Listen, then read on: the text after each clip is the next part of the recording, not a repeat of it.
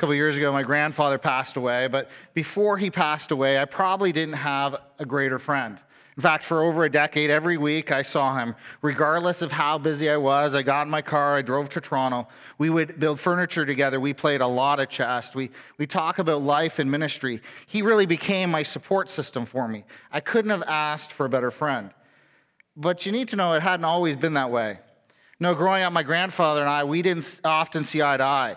You see, it's just that my grandfather, he was a bit of a hard man. And if I'm honest, I was a bit of a soft kid.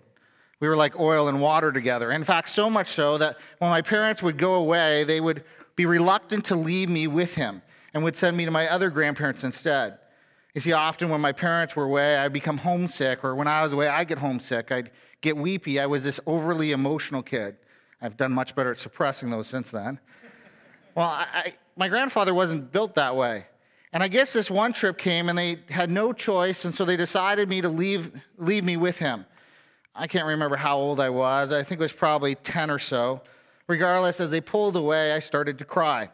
I went to my room. I was upset. My grandfather, he came around the corner, seeing me cry, he told me, Real men don't cry. He, in no uncertain term, told me I needed to grow up and be a man. Well, today we come to a passage that is just as blunt and alarming as that a passage that makes us sit up and take notice as the author doesn't mince words but tells his audience in no uncertain terms to stop being babies and grow up. Sadly, I believe it's a message that many in the church today still need to hear. If you would take your Bibles and turn with me over to Hebrews chapter 5 as we continue in our study of this book. Hebrews chapter 5. Over the last few weeks, we've been working through this book, a, a book written to encourage a young Jewish church that was struggling in their faith. Right from the first chapter, the author has conveyed how concerned he was for them, how worried he was that they would leave the church, abandon Christianity, and go back to their former way of life, back to Judaism. In fact, so much so that he spent the best part of five chapters giving them reasons not to. He's reminded them of the superiority of Jesus, their Savior, that He is the Son of God, very God of very God, the creator of everything, the one who holds everything together. He's told them that Jesus was the greatest person to ever walk the planet, and that because he was a man, he was able to identify with us in our temptation, able to represent us before God the Father as our great high priest. The author, he wanted his audience, he wanted you and I to be blown back by the wonder of our Lord and Savior, to be awestruck by him, by who he is and who he was, to the point that turning away from that would be seen for what it was as something pointless, as giving away something great for something far less. Last week at the start of chapter 5, the author stressed that Jesus is our high priest, having been appointed by God. And in fact, to make the point, he quoted from two Old Testament passages Psalms 2, which states that God had appointed him as his son, and Psalm 110, which reads, The Lord has sworn and will not change his mind. You are priest forever after the order of Melchizedek. Melchizedek, he, he was a priest that God had chosen in the Old Testament who wasn't a Jew. His point, the author's point, was that Jesus' priesthood, like Melchizedek, came from the sovereign purpose of God, that God had chosen Jesus as an eternal priest. It was a fact that was meant to give assurance to those that were reading, that Jesus would always be there to represent them before God the Father. Well, note that having mentioned Melchizedek, instantly the author's mind starts to run wild as a comparison to Jesus flood over him. His heart rate goes up and he wants to dive right in, get to the doctrine. But then the thought hits him. Maybe those he's writing to aren't capable of getting it. And so, in frustration, he breaks his argument to warn them. Have you ever tried to explain complex algebra to a toddler? It just doesn't work. It's frustrating. Even though it might be helpful for them to figure out how many blocks they need to build a circular tower or how fast they were going on the sled. Perhaps as a teen, you've tried to teach that to your parents that are trying to help you in high school. Regardless, it's frustrating. Well, it is that kind of frustration that the author must have felt as he thinks about sharing about Melchizedek with them. If you would, follow along as I read, starting in verse 11 of chapter 5. The author writes this About this, about Melchizedek, we have much to say, and it is hard to explain, since you have become dull of hearing. For though by this time you ought to be teachers, you need someone to teach you again the basic principles of the oracles of God. You need milk, not solid food. For everyone who lives on milk is unskilled in the word of righteousness, since he is a child. But solid food is for the mature, for those who have the pow- their powers of discernment trained by constant practice to distinguish good from evil. Therefore, let us leave the elementary doctrine of Christ and go on to maturity, not laying again a foundation of repentance from dead works and of faith towards God, and of instructions about washing, the laying on of hands, the resurrection of the dead, and eternal judgment. And this we will do if God permits. For it is impossible in the case of those who've once been enlightened, who have tasted the heavenly gift and have shared in the Holy Spirit and have tasted the goodness of the Word of God and the powers of the age to come, and then have fallen away, to restore them again to repentance, since they are crucifying once again the Son of God to their own harm and holding him up in contempt. For land that has drunk the rain that often falls on it and produces a crop useful to those for whose sake it is cultivated receives a blessing from God. But if it bears thorns and thistles, it is worthless and near to, be, to being cursed, and its end is to be burned. Though we speak in this way, yet in your case, beloved, we feel sure of better things, things that belong to salvation. For God is not unjust so as to overlook your work and the love you have shown for his name and the serving the saints as you still do. And we desire each one of you to show the same earnestness to have the full assurance of hope until the end, so that you may not be sluggish but imitators of those who through faith and patience inherit the promises.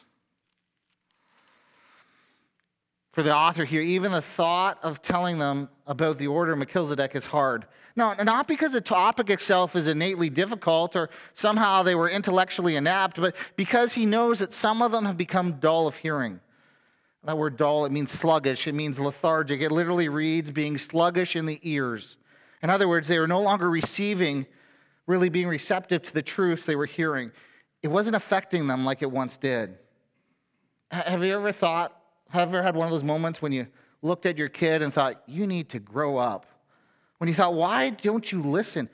Why can't you stop acting like a baby? Well, that is the point that the author is at here. Because as he thinks about all this, he realizes that some of them have stopped growing spiritually.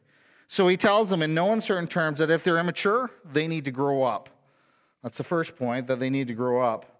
You know, when first people come, when people first become believer, they're often like sponges, aren't they? They soak up everything they can. They listen intently. They go to class. They go to Sunday school. They make that a priority. They never miss church. They, they find countless people on the internet to listen to. They want to know more. They flood my email with questions.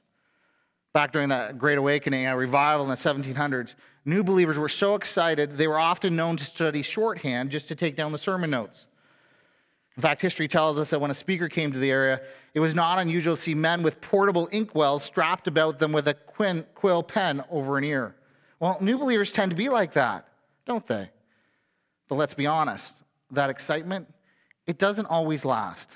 Instead, the focus, their focus sometimes fades, their energy can evaporate, and their growth sometimes stagnates or regresses. At least that is what had happened to some of this audience. Sure, maybe they were going to church. Perhaps they were listening to the sermon, but they weren't digesting it. They weren't working to understand it and incorporate what was being said into their lives. They weren't doing their part. One thing is for sure, they weren't interested in studying or looking at difficult doctrines, as they had developed a I could care less attitude about the study of God's word. In fact, they become so lazy in their walk with God that it had stunted their spiritual growth. Oh, miss the author, he isn't writing to new believers who just needed to be given time to grow, but to those that should have already been matured. That, as he put it, ought to be teachers by now. Now, don't hear me wrong. He's not saying that every one of us ought to be teachers, but rather by now they should know enough. They should have internalized enough that they could train a new believer. And that wasn't the case. And so they had forgotten what they should know and needed someone to teach them again the, the very print, basic principles of God. And that Greek translated basic principles, it, it actually means something like the ABCs of thing, the things of God, the, the main things, the plain things. In other words, they'd forgotten the very fundamentals of the faith. Like, like a math student trying to learn long division that has forgotten how to subtract, like a student trying to multiply that has forgotten how to add. Without these basic understandings, more mature, complex truths were just too much for them. They couldn't even begin to understand them or apply them to their life. It was a situation the author wasn't too pleased about. After all, he gives us this gross picture to hammer home his point. telling them they're on milk, not solid food. Now, there's nothing wrong with giving an infant milk. It'd be simply pointless to put a steak dinner in front of a baby. But everything is wrong with offering a mother's milk when a child is ready for steak. That is why the picture he points is so powerful. Think of the absurdity grown men and women being fed by their mothers. They're like adults in diapers. So, before you conclude they're just not like us and write them off, as harsh as it is, if I'm honest, most churches today are filled with people like this. After all, we, live in a time when most church members are immensely ignorant about the Bible. Yeah, they agree the Bible is true, but rarely do they bother to learn what it teaches. A recent sur- survey showed that most professing Christians can't, for instance, list half of the Ten Commandments. They can't cite the four Gospels or define what justification is. They have no idea what the Apostle Paul wrote about in the book of Romans. Asked if the Bible says God helps those who help themselves, 80% of self described Christians respond it does, even though it was really Benjamin Franklin that said it. Many believers, they simply don't know what they believe or why. And sometimes it's because they think that theology and study is boring. Other times it's because they think it's a waste of time. I mean, what difference does it really make whether God is triune, three in one? Does it really matter if Jesus' righteousness comes by imputation or by infusion? Do I really need to understand how salvation works or even what those terms are? Well, I'm not convinced that they need to know. They just don't bother to study it. Here, the, the author writes those who live on milk are unskilled in the work of righteousness. And that phrase, word of righteousness, it, it implies that they, they don't have a solid grasp of how Jesus' righteousness saves them. That they scratch their head when they read verses like 2 Corinthians 5, which says, For our sake, he, Jesus, he, God, made him to be Jesus to be sin who knew no sin, so that in him we might become the righteousness of God. These people, they just don't understand what Paul is getting at there or why they would care. Isn't it all that matters is that we believe in Jesus and get along, they say? What's more, the word righteousness, it implies they aren't living out the truth. Instead, so they're telling themselves, didn't Jesus say that the kingdom belongs to those of childlike faith? And, and I know Jesus, so they don't see the problem. But here's the thing childlike faith isn't the same as childish faith. And here we're told that there's a steep price to be paid for not growing up, for being perpetually an infant. After all, not only did they let down the church, not being able to teach, and, and are not able to understand the deep truths the author wants to tell them, but if that wasn't bad enough, because they're immature, the author writes that they can't tell the difference between sound and dangerous teaching, between what is good and what is evil. It makes sense when you stop and think about it. After all, if you don't know God's word, how can you even begin to know what his thoughts are on ethical or spiritual or moral issues? Those of you who have kids can probably relate to this. No doubt there was a time, I think most of my kids have had it, when they came home and it, they, they used a swear word. They had heard it at school, they'd heard it on the bus. They didn't really know what it meant, so they just were trying it out there to see what would happen. And they didn't know it didn't honor God until we corrected them. But without studying, these believers simply guessed at what God wanted. They didn't know, and sadly, they often thought more the way the world does than He does. Mark Noll once wrote, the scandal of the evangelical mind is that there's not much of an evangelical mind. Unlike their spiritual ancestors, modern evangelicals have not pursued comprehensive thinking under God or sought a mind shaped to its furthest reaches by Christian perspective. Over in Romans 12, the Apostle Paul would write, Do not be conformed to this world, but be transformed by the renewing of your mind, that by testing you may discern what is the will of God, what is good and acceptable and perfect. Well, this group, maybe they had started to do that, but it hadn't lasted. And so they had forgotten and needed the basics again. Sadly, their laziness, it made them vulnerable, unable to discern good from evil, unable to discern how to handle the continual moral issues that we face in life. And discernment is important. One author put it this way discernment is critical to our lives. It often takes shape in ways that are not overly intellectual. Think about it, he writes. We negotiate many of our day to day decisions on the basis of an intuitive discernment. To put it another way, discernment is like a theological grid or worldview that helps us make instant moral and theological judgments about our circumstances. We would never get anything done if we made every decision on the basis of sheer intellectual reconstruction, he writes. Imagine a heart surgery surgeon who had to stop and rethink cardiology in the middle of the surgery. Imagine how disastrous it would be if he needed to consult a textbook every time he entered the operating room. No one wants that kind of surgeon. We want surgeons who can use the intuition they've developed over years of practice. Well, this discernment, well, this need for discernment applies not just to surgeons, but also Christians. Discernment is a higher order of thinking and can only be acquired through diligent training and experience. We want surgeons whose powers of discernment have been trained by constant practice. Similarly, if we want to mature as Christians, we must train our powers of discernment by constant practice. We should be so thoroughly we should so thoroughly consider and internalize the fundamentals of the faith that we're able to discern good from evil. But while that's what ought to be, there were many that hadn't done so. There's many today that haven't done that either. No doubt that's why church after church in our country, believer after believer, has fudged on theological issues. Whether it's when they've approved same sex marriage or turned a blind eye to divorce or embraced Christianity as one of the ways, but not the only way. My guess is, is that they haven't matured or they've gone back in their maturity. They've lost their ability to discern because they become dull in their hearing and didn't accept or take God's word seriously. They've forgotten the fundamentals. But while we could point at other churches, there are people like that in every church. People who casually drift in their faith, that minimize the importance of studying God's word, who, at best ponder a verse or two a day and say a quick prayer. Sure, they go to church, but they complain if it gets too deep. They want more stories. Give me a bottle, they say. Well, they don't say it, but that's what they're saying. Many of you might have seen the picture of a, a huge eagle's nest high in the branches of a tree or in the crag of a cliff. When a, when a mother eagle builds her nest, she starts with thorns and broken branches and sharp rocks, a number of items that you wouldn't think would be suitable for the project. But then she lines that nest with thick padding of wool and feather and fur from the animals she's killed and makes it soft and comfortable. By the time the birds reach flying age, the comfort of the nest and the luxury of a free meal makes them quite reluctant to leave. So the mother eagle starts stirring up the nest. With her talons, she begins pulling away the thir- carpet, of, carpet of fur and feathers, bringing the sharp rocks and branches to the surface. And as she plucks away more of the bedding, the nest becomes uncomfortable.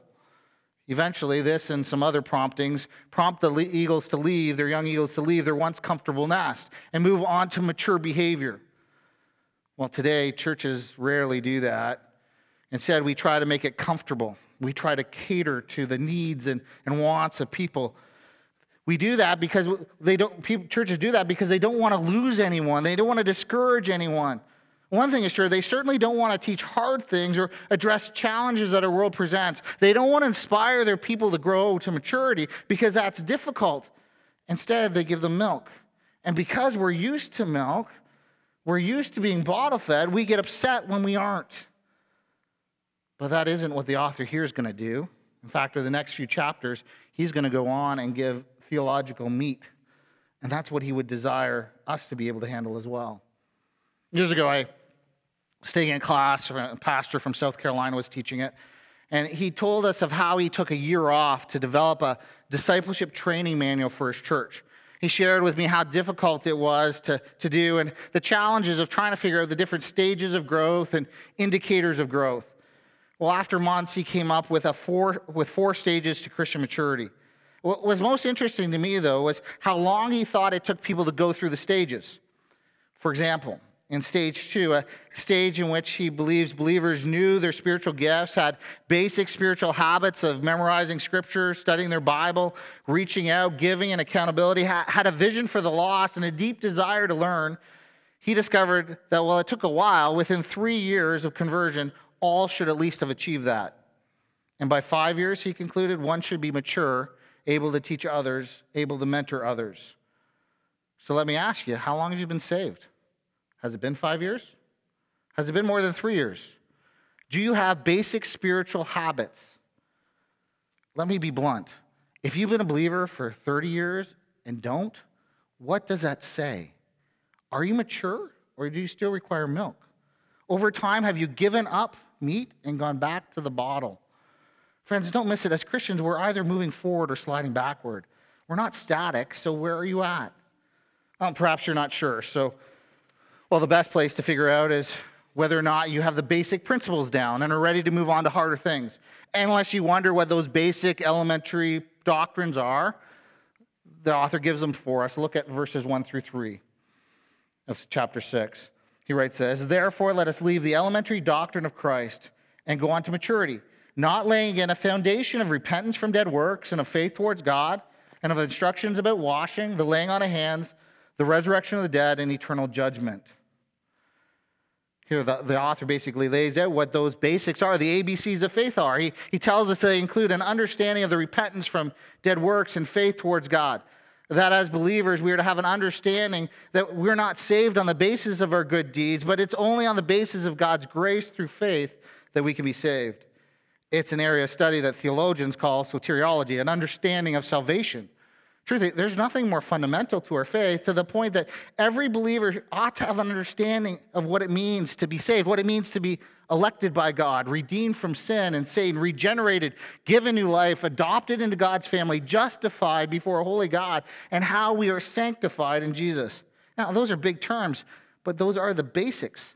And each and every one of them not only gives us assurance that we are saved, but form a grid to tell us how we ought to behave and how we ought to live. Well, the author then he mentions washing and laying on of hands. In the New Testament, the laying on of hands was done to for the giving of the Holy Spirit or the imparting of spiritual gifts. So it be, seemed to be his say, way of saying the basics include not just an understanding of salvation, but understanding of the Holy Spirit, the role he plays, something referred to as pneumatology. Lastly, the fundamentals, they also include instructions about the resurrection of the dead and eternal judgment.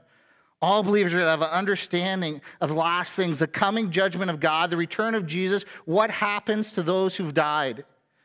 In other words, they have a working knowledge of what we call eschatology. Well, no doubt because our eschatology, our study of the future, inspires us to ethics in the present.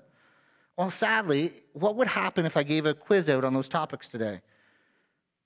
Would we fare well? How's your soteriology, your pneumatology, and your eschatology this morning? Did you ever hear those terms before? Yeah, those are the basics. They are the elementary doctrines, the ABCs. They are the milk for babies that he wishes his readers were ready to move on from. They were the foundation on which they were to build their understanding. Begging us to ask, how is our foundation? How would we be graded on those things? Or have we become dull in hearing and stopped growing? Today, if you have a child that stops growing or stops maturing, everyone is quick to agree something is wrong, that something abnormal is happening. We need to do something. But we're not quick to recognize the problem when it happens to us spiritually. We're oblivious to it or ignorant. Many don't even see it as a problem. But here the author does. In fact, he sees it as one of the worst problems possible, in that he tells us that those that aren't mature are in danger of being lost forever. Which leads us to the next thing he wants us to notice. Not only if we're immature do we need to grow up, but if you're immature, you may discover you never had it. If you're immature, you're in danger of finding out you were never saved to begin with. We all hear different stories. A 30 year old, some 30 something year old woman prays a prayer after a friend shares the gospel over tea, but two months after sporadic involvement in the church, they become disillusioned with the position the church has on social issues and quickly falls away. A prominent black pastor leaves his church to become a Muslim, stating that Islam has become the impetus for change in the American black community. A young woman in the third world faces persecution and recants her faith. A, a child goes through confirmation or through baptism at 12 years of age and is seemingly committed to Christ, but when they get older, they fall away and adopt worldly ways of living. If you've been around the church for any length of time, you have seen that sort of thing. Passionate, on fire, new believers that seem to burn bright and then fizzle out. Some even walk away from their faith as if their profession didn't mean anything. They started well, but it didn't last. Well, that reminds me of what the author goes on to say here. Look at verse 4 through 6. For it is impossible in the case of those who have once been enlightened, who have tasted the heavenly gift and shared in the Holy Spirit, and have tasted the goodness of the Word of God and the powers of the age to come, and then have fallen away, to restore them again to repentance, since they're crucifying once again the Son of God to their own harm and holding him up to contempt. These are probably the three most difficult verses that we're going to come across in this book. You know, as a, as, a, as a pastor, I wish the author had either said more, defined more of these terms, given us examples perhaps, or said a whole lot less. because it leaves us in an uncomfortable spot. After all, it begs the question who is he talking about here? Is he talking about believers or unbelievers? You and I, we need to know because it seems to be rather important because whoever it is, their consequences are pretty terrifying. So, who is it? And truthfully, there's only three ways to understand this. Some they think he's writing to genuine Christians that, for whatever reason, turned from their faith. Truthfully, as a fir- at a first read, that is exactly what it sounds like. I mean, it says they shared in the Holy Spirit. And elsewhere, the Apostle Paul told us the indwelling of the Spirit marks is the mark of salvation. The presence of the Spirit seals us, seals the saved. The author then writes that they've been enlightened, giving us the image of the light of Jesus shining into their soul, and tells us they've tasted the heavenly gift, which causes us to think that they've entered into relationship with Jesus. After all, Jesus said, I am the living bread that came down from heaven. If anyone eats this bread, he will live forever. Every phrase used, it, it makes us naturally think he's referring to Christians here. But if that is the case, when he says that if they fall away, if they turn from their faith, they cannot be restored it would mean that those people have lost their salvation forever, that salvation could be lost. Others, they agree that while it's written to believers, they say it's, well, it's just hypothetical. The author's just saying something to motivate believers. But that's kind of like telling my kids to be careful with a hammer because they could knock down the house. It just isn't a good argument to motivate people because it's not true. In fact, it's a ridiculous threat. Still, others have come to believe that these were men and women who appeared to be true believers but weren't. Those that had been exposed to the gospel, catechized, made, made a profession of the faith, and had been welcomed into the fellowship of God's people. People who had participated in spiritual things but never been saved. Sure, they'd been enlightened, like Israel in the wilderness, who had seen the pillar of fire and ate the manna, but had hardened their hearts. These people had been catechized, taught, brought into the community of the church, and experienced some of the spiritual realities, but had become hard. These people had tasted the heavenly gift. They had partook of communion. They had enjoyed the spiritual blessings of being part of the church, but never really were saved. They had even shared in the Holy Spirit. No, not indwelt by Him, but since sharing implies something done in community with others, something like being a part of laying on of hands or, or responding to the gospel together in a rally. Simon Magnus is one they'd point to. He's a man we come across in the book of Acts. There we read Peter and John lay hands on some Samaritans and they receive the Spirit. And Simon sees that and he wants that skill. Simon had been baptized, yet Peter, after he hears his requests, says that his heart was not right before God. So these people, they say, are, are those that have shared in some spiritual experience but have not been indwelt by the Spirit. What's more, they've tasted the Word of God. They like listening to it, it intrigues them, even though they don't agree with it or reject it and they've experienced the powers of the age to come. They've seen signs and wonders and miracles, but their hearts were never changed. In other words, they say those are the, they were those that looked the part, but were never the part. They were in the congregation, but they weren't saved, and were in danger of losing their ability to ever be saved. Well, which one is it? Is the author speaking to believers or unbelievers? Is he saying you can come to faith and lose it? Or he's saying you can appear to have faith without ever having it? whatever it is, it's important because he's clear that those he is speaking to, if they fall away, can never be restored. They're in danger of being lost forever.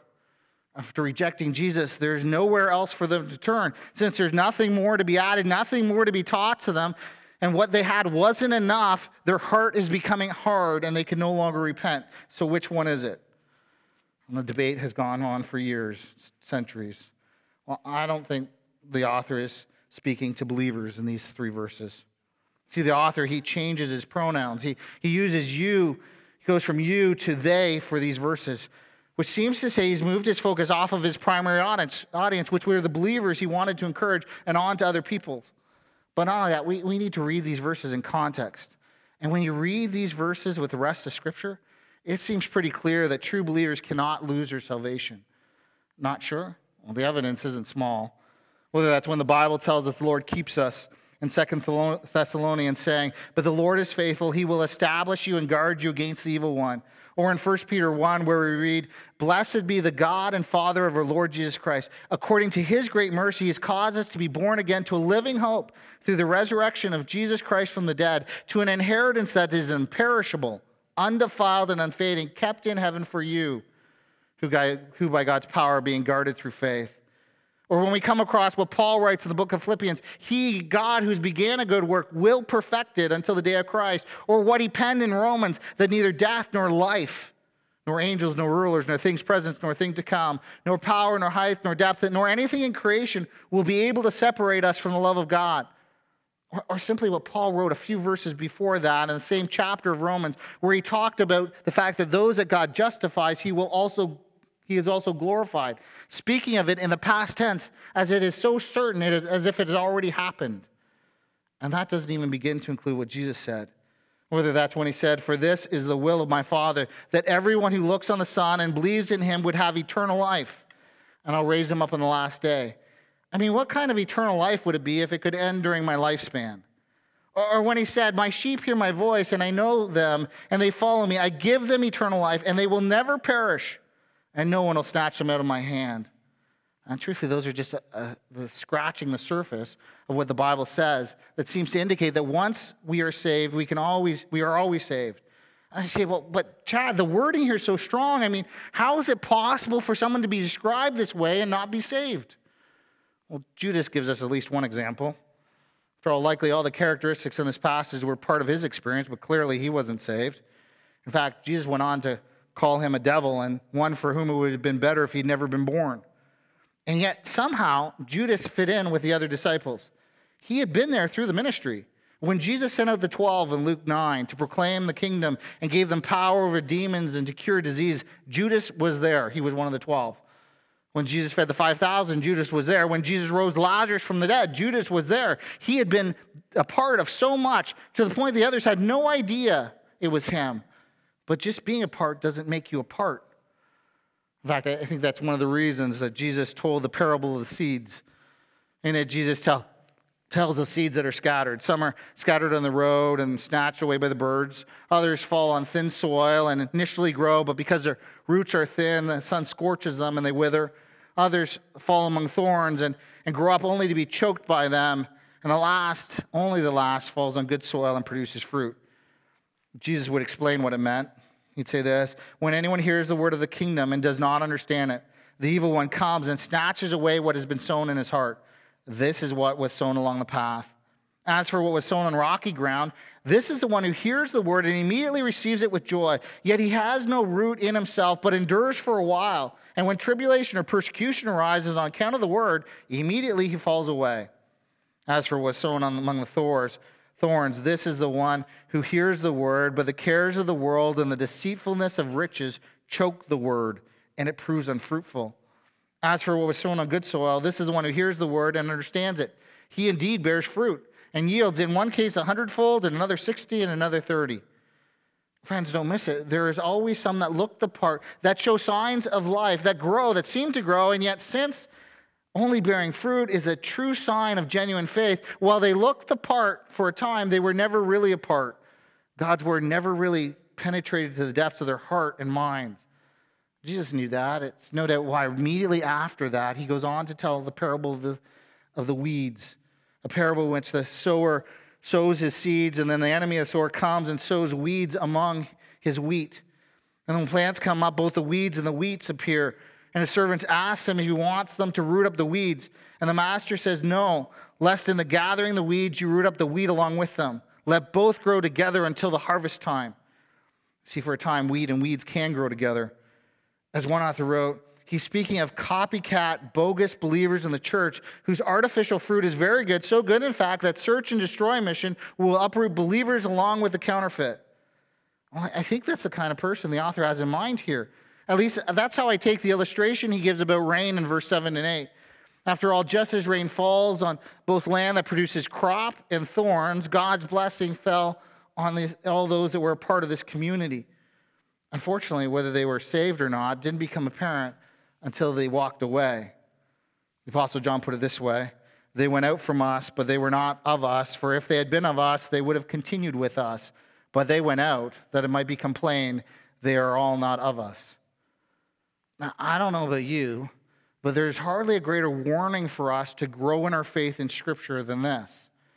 After all, if we, if we don't, if we're like infants, we're told that we're in danger of discovering we never had salvation to begin with. We're in danger of this passage being about us, in danger of coming so close, understanding so much of the truth, and yet not becoming a believer that when we walk, we, when we walk away, we will never come back. So let me ask you are you more knowledgeable in your faith now than a year ago? Are you growing in holiness? If you're sliding, if you care less about God and His holiness today, if you've gone back to a bottle and you've lost that fire you once had, you need to drop everything you're doing and tend to your soul.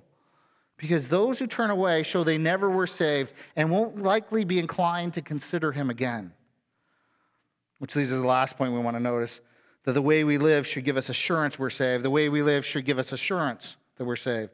It's almost as if after giving this, this warning, the author realizes that some of his flock might be worrying too much. And so he tries to shore up their confidence. But in your case, he writes, we feel sure there are better things. You are the land that bears crops. Over in John 15, Jesus said, I am the vine, you are the branches. Whoever abides in me and I in him, he it is that bears much fruit. For apart from me, you can do nothing. And not a few verses later, he said, By this my Father is glorified, that you bear much fruit. And so prove to be my disciples.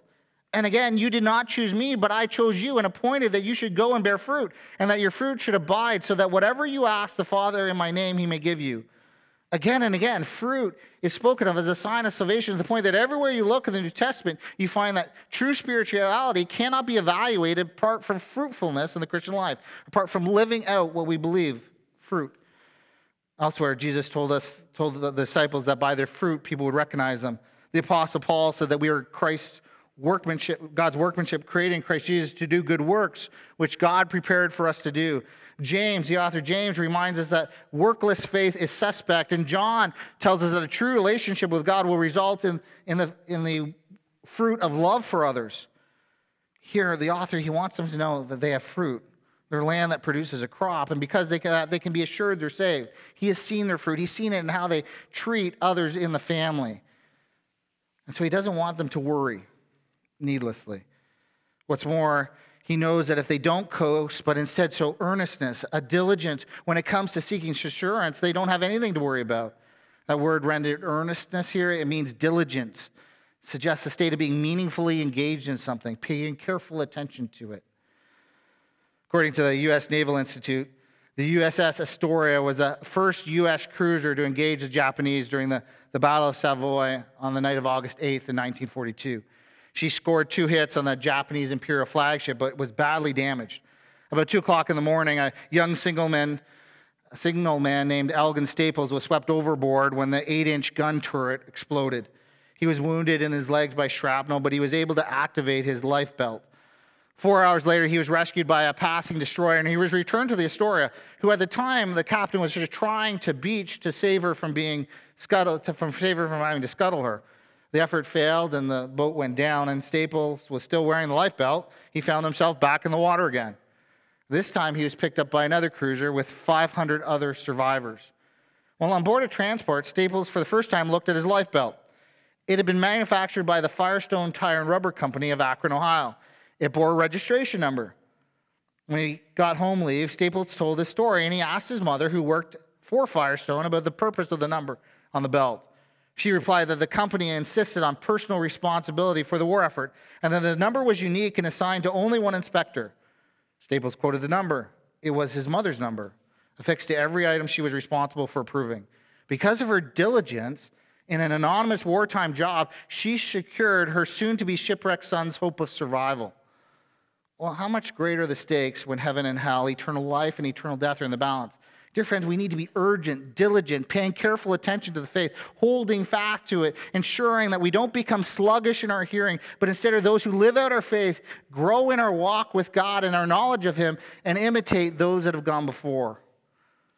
Well, here in this passage, the author really presents three types of people those that are dull of hearing, that don't treat their faith or study seriously, they can't really discern what is the what is good or evil and are in danger of finding out they weren't saved. Those that, that are in the current or in the past, they look the part, but it's only a ruse. They aren't really a part and have never really been a part. They've never truly been saved. And those that are assured of their faith because of how they live. Like the author, my desire is that you would be assured of your faith because of how you live. But I fear that there are some here that look the part, but really aren't a part, and are in danger of becoming so hard that they will never be able to become a part. My guess is if that is you, you know who you are. Well, if that is you, I urge you, tend to your soul. Come to Jesus today before it's too late. So I I fear there's other here, perhaps many, that, that are just becoming dull of hearing, that are becoming sluggish, that don't study. If that's you, you need to hear the warning given here. You are in danger. You can't possibly discern good from evil. And if there is no growth, one day you may find out you were never saved to begin with. So today, commit to changing that. Commit to living out your faith, growing in your understanding, eating meat, so that you may have assurance that on the day you stand before God, you'll be found among those that are saved. Would you pray with me? Father, I thank you for passages that are difficult, that make us question and look at ourselves. And I thank you that you would write this to us so that we would examine our faith, so that we could have assurance, not so that we would doubt. This was written so that you, so we could have assurance that we know you, that we could know what it is to, to live in that assurance. Lord, help us to be those that do that, to live in assurance, to see our lives as the fruit that we have because of our relationship with you. Help us to be those people. And Lord, if there are those here that, that are not that, that they don't really have faith, they act the part, they look the part, but there is no faith, Father, would you speak to them? Would you draw them to yourself? In Jesus' name, amen.